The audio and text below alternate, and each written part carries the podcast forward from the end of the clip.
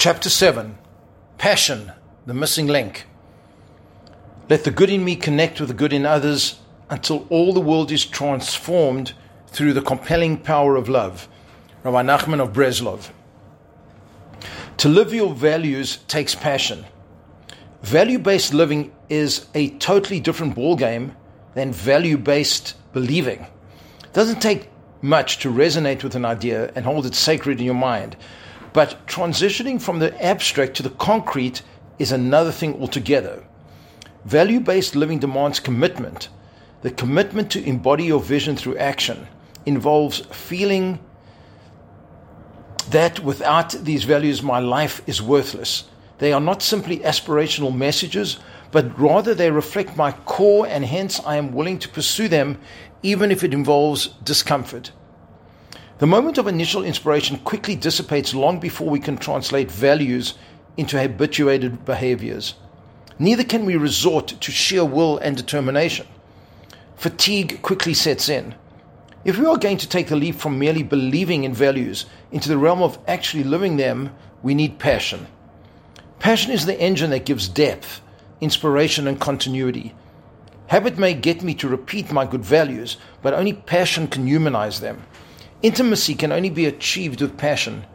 If we want to really connect to our Judaism and to our God, we have to find the fire within ourselves. Sarah, the Jewish leader of passion. While Sarah's husband Abraham was a scientist, finding God behind the veils of nature, she provided passion and desire for the holy, the heartbeat of conviction. Abraham passed on to the Jewish people the inheritance of straight and clear thinking. Sarah, the first Jewess, provided the inner soul, the warmth, and the flavor of belief. Make no mistake, Sarah had a towering intellect.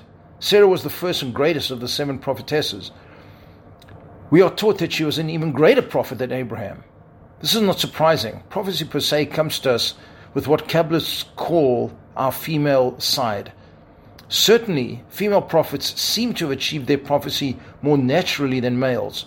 Miriam, the sister of Moses, was a prophetess while still a child, and Hannah's heartfelt prayer reached the level of prophecy. When prophecy will return in the Messianic era, women will outdo men in prophecy. Yet these staggering levels of holiness were not her gift to the Jewish people. Sarah's legacy is her passion. She became the heart of the Jewish people. That is why not only her merits, but Abraham's merits as well, are attributed to her. God tests Sarah's passion. Sarah used her passion to achieve spiritual greatness. She was a genius of the soul. Just because of that, God tested her. Sarah was extraordinarily beautiful. In fact, the sages say she was one of the most foremost beautiful women ever. Pharaoh of Egypt and Avimelech, king of Gerar, noticed her beauty and took her against her will. If not for the fact that Abraham claimed to be her brother and not her husband, they would have simply disposed of him. On these occasions, Sarah was tested as to whether she would have cleaved to the wrong parties i.e., to Pharaoh and Abimelech, instead of to her husband Abraham. Of course, Sarah would not have agreed to such an arrangement at the outset, but being forced into this, perhaps she could come to terms with being the illustrious wife of a wealthy and powerful ruler. After all, here was Sarah, a person of intense passion, capable of embracing her new situation and the people who went with it. Sarah's big test would her intense passion be attached to the wrong people and to the wrong cause?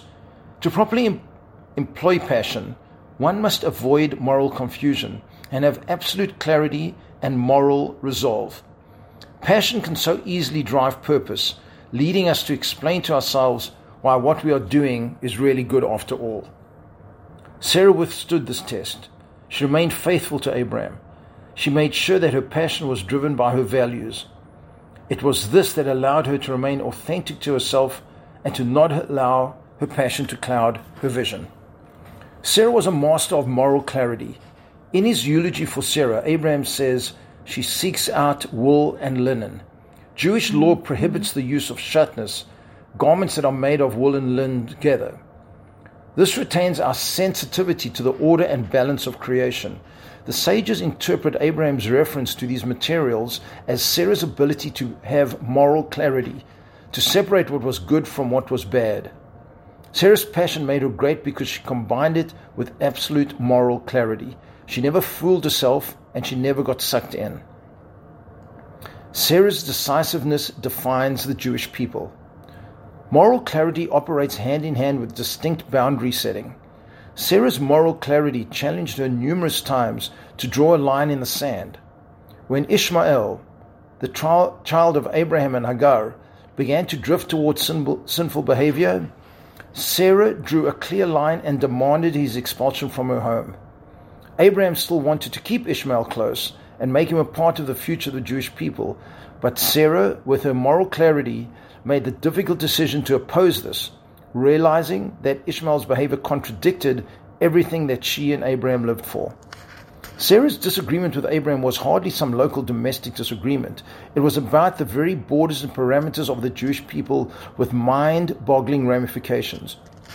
Would Ishmael and his descendants contribute their enormous civilization energy as a part of the Jewish people, or would they develop a civilization of their own?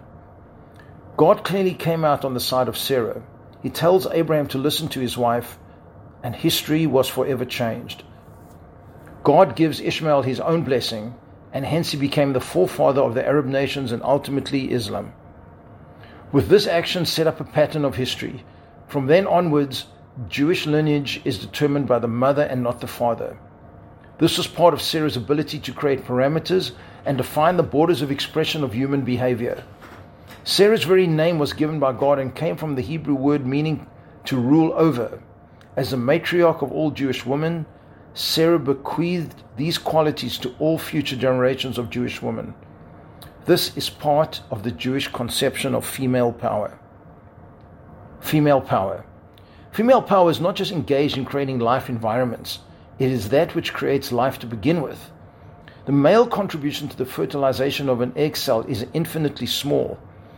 It contain, contains no effort and no pain. Not so the female. She has the ability to absorb this minute speck within herself and build from it a completely new life.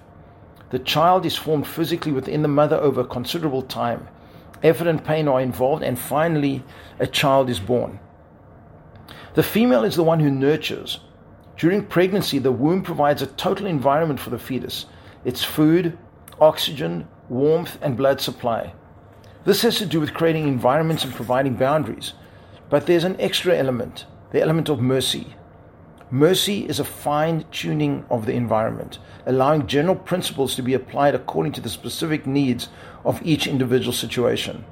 Hence, the Hebrew word for womb, rechem, is related to mercy, rachamim. Passion for the week. We begin every week by making the blessing of Havdalah at the end of the Shabbat. Included is the blessing Borei Mo'orei Ha'esh, He who created the lights of fire. What we are really saying is, may we have the right passion for the week. When we are passionate about our beliefs, we are truly alive, seeing even ordinary moments as enchanted. Our spiritual future is dis- dependent on female nurturance, the Torah of your mother, to direct our passion toward our value based goals.